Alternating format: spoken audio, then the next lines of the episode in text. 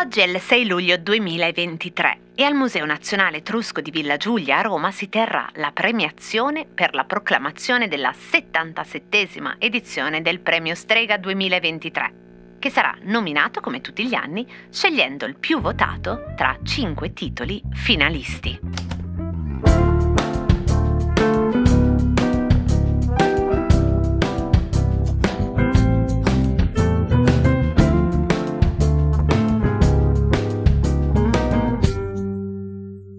C'entra il premio Strega con un Cosa c'entra?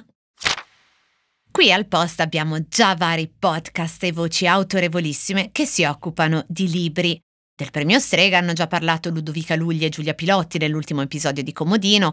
Non so se Marino Sinibaldi questo pomeriggio a Timbuktu tratterà del premio, ma nel dubbio di sovrappormi ad altri, vi parlo di una cosa di cui tanto non si parla quasi mai o di cui parliamo solo tra noi un po' invasati, una cosa che nell'ultima edizione del premio Strega che ho seguito veniva fatta commentare ai bambini e alle bambine, tanto per dire il livello di dibattito, e che dovete andare a cercare con la lente per scovare nei libri. Ecco, io ho fatto questo. Sono andata a scovare per voi, un po' con l'aiuto della mia memoria, un po' con quella della mia libraia, gli autori e le autrici delle immagini sulle copertine dei premi Strega 2023. Cominciamo con Romana Petri, Rubare la notte, Mondadori. Allora vi sintetizzo rapidamente la quarta di copertina per capire l'attinenza con l'immagine. Qui la storia è quella di Saint-Exupéry, eh, autore del Piccolo Principe, orfano di padre che viene chiamato Tonio nel libro si dice che viva un'infanzia felice, amato, celebrato, avviluppato al mostruoso, quasi ossessivo amore per la madre, l'infanzia lo tallona come un destino, quando esaltato comincia a volare, pilota civile, poi pilota militare, dove sia andato Tonio non sappiamo nei cieli in fiamme del 1944. Sappiamo che ci ha lasciato le stelle della notte, il sogno di una meraviglia che non si è mai consumata, il bambino che lui ci invita a riconoscere eterno dentro di noi. Ecco, l'opera scelta per la copertina a tutta pagina di questo libro è un'opera materica di Rita Albertini, che raffigura un velivolo con una grande rete azzurra su cui sono come ricamate delle stelle o delle conchiglie, è forse proprio quella meraviglia di cui parla eh, l'autrice, una rete che sembra un po' un paracadute e che effettivamente dà proprio l'idea di rubarsi la notte, di portarsela via dietro a questo velivolo. Rita Albertini, l'artista della copertina, nasce a Perugia nel 1955 dove vive e lavora e a lungo, prima di dedicarsi in modo esclusivo all'arte, si dedica alla professione medica chirurgica. Fotografie invece sono la scelta sia per Rosella Postorino, mi limitavo ad amare te, Feltrinelli, sia per Maria Grazia Calandrone, dove non mi hai portata Einaudi. Nel caso di Mi limitavo ad amare te, che è ambientato negli anni drammatici del conflitto armato tra Serbia e Bosnia-Herzegovina, la scelta è affidarsi a un'immagine in bianco e nero di Alicia Brodovic, fotografa nata a Cracovia, in Polonia. Qui la storia eh, nel libro è quella di bambini profughi, di orfanotrofi, di adozioni, di vite spezzate e se lo sai allora forse vedi in quella fotografia della copertina, in quel volto con gli occhi chiusi, stretto tra le mani di un uomo, vedi quello di una bambina, se sai la trama. Ma se no, se leggi solo il titolo, potresti, e io lo sono stata, essere indotta a pensare che si tratta di una storia d'amore. E quella quindi non sia una bambina tra le mani di un padre, magari adottivo, ma una ragazza col volto tra le mani di un uomo. Comunque, scegliere una foto per la copertina di un libro, come potete immaginare a me, è una scelta che convince solo parzialmente non di questa in particolare, ma in generale per una copertina perché preferisco ancora la uh, vecchia impostazione grafica, editoriale, con un'illustrazione. Ma d'altra parte ne capisco bene le ragioni. Mentre facevo questa puntata e avevo qua i libri sulla mia scrivania, mia figlia, che non ne ha letto nessuno ovviamente, non conosce nessun candidato, ma frequenta le librerie, quando ha visto questo sul tavolo mi ha detto ah l'ho visto un sacco di volte, è il più famoso. Quindi insomma ci sono anche delle ragioni comprensibili per cui scegliere una famosa fotografia o una meno famosa fotografia ma molto d'impatto per la copertina di un libro. Ancora foto, dicevo, anche per Maria Grazia Calandrone, per Einaudi, eh, la sinossi è questa. 1965, un uomo e una donna, dopo aver abbandonato nel parco di Villa Borghese la figlia di otto mesi, compiono un gesto estremo. 2021, quella bambina abbandonata era Maria Grazia Calandrone. Decisa a scoprire la verità, torna nei luoghi in cui sua madre ha vissuto, sofferto, lavorato e amato e indagando sul passato illumina di una luce nuova la sua vita.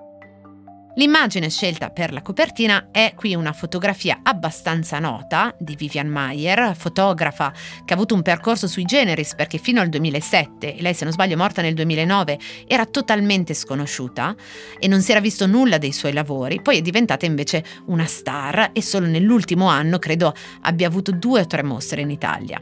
Comunque nel suo lavoro ci sono tematiche ricorrenti, scene di strada, ritratti di sconosciuti, bambini, ragazzine che giocano per strada, tantissimi autoritratti, per lo più realizzati tra Chicago e New York.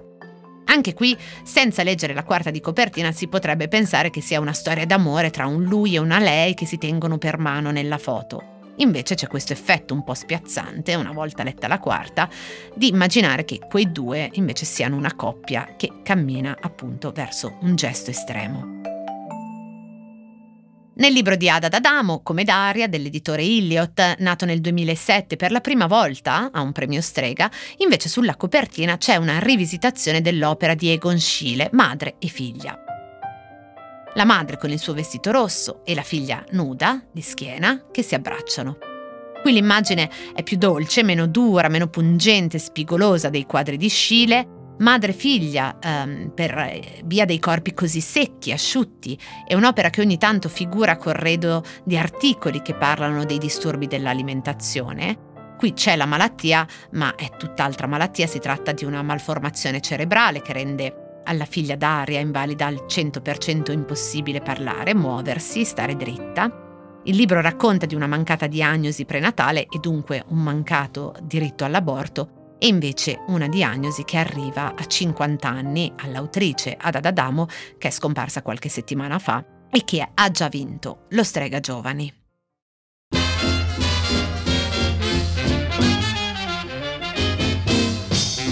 Chiudiamo con Andrea Canobbio, La traversata notturna, la nave di Teseo. Canobbio è l'unico scrittore della cinquina, considerate che in 76 edizioni hanno vinto solo 11 donne e quindi qui statisticamente sembra che i numeri ci dicano che eh, nell'edizione eh, che si terrà questa sera a Villa Giulia ci sarà anche la dodicesima vincitrice. Ma la copertina di Canobbio ci dà invece la soluzione al cosa c'entra di oggi.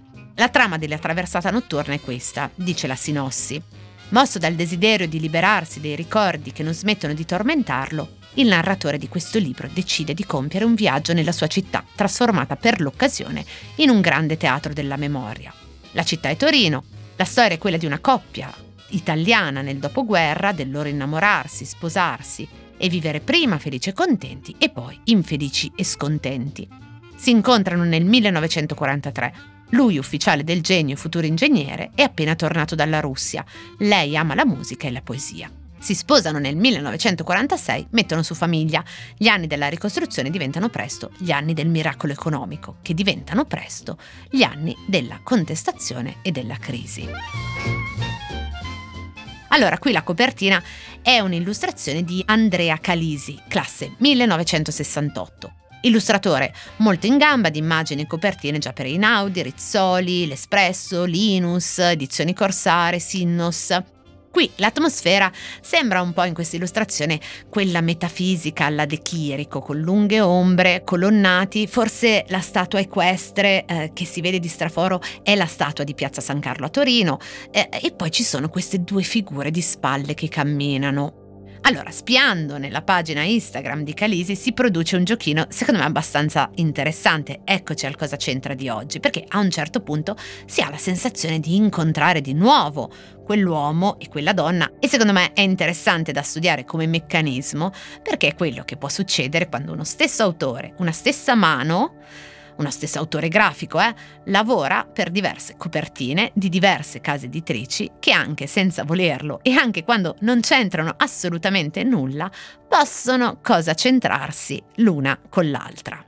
Quindi in bocca al lupo a Canobbio e alle scrittrici finaliste del Premio Strega 2023 e noi ci risentiamo domani 7 luglio. E in chiusura un doveroso addendum. La copertina di Come Daria ad Adadamo e le Edizioni è a cura di Alfredo Favi, il marito di Adadamo e eh, padre di Daria.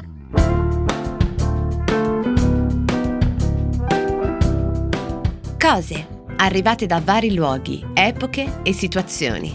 Sono sintomi, sono diagnosi e a volte sono soluzioni messe una accanto all'altra, ci raccontano chi siamo. Io sono Chiara Alessi e Cosa c'entra è un podcast del Post in cui partendo da un fatto del giorno vi racconto la storia delle cose.